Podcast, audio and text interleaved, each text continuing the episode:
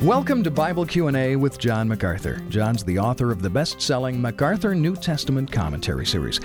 Whether it's a faithful martyr confessing Christ with his dying breath, or it's a notorious criminal cursing the justice system before his execution, famous last words have a way of capturing our interest. The last words Jesus uttered from the cross have intrigued people for centuries. He cried out, It is finished. Now, John, what did Jesus mean by that short declaration? What was finished?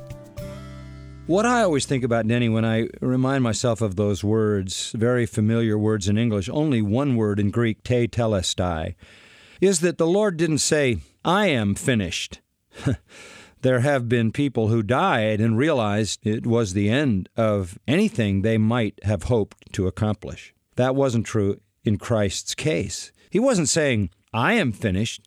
He was saying, It is finished. And what do we mean by it? What did he have in mind? Clearly, what he had in mind is the work that he was doing on the cross. And what work was that? It was the work of bearing our sins in his own body on the cross.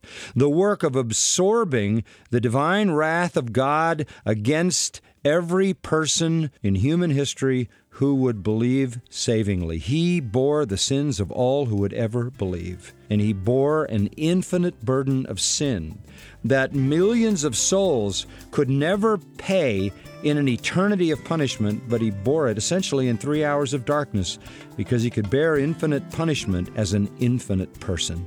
And he bore it all in full. That's why forgiveness is extended to those who believe because their sins are paid for. That work he finished. This is Bible Q&A with John MacArthur. If you have a question, visit macarthurcommentaries.com.